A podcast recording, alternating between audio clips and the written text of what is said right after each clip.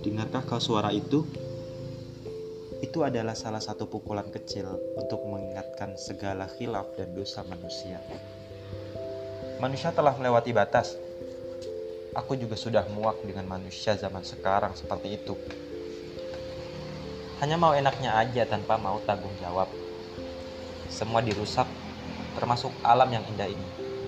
Dan investasi, uang, bahkan harga diri. Namun, melupakan untuk melestarikan alam ini. Terlebih, memikirkan generasi masa depan. Hatiku begitu teriris dan menangis.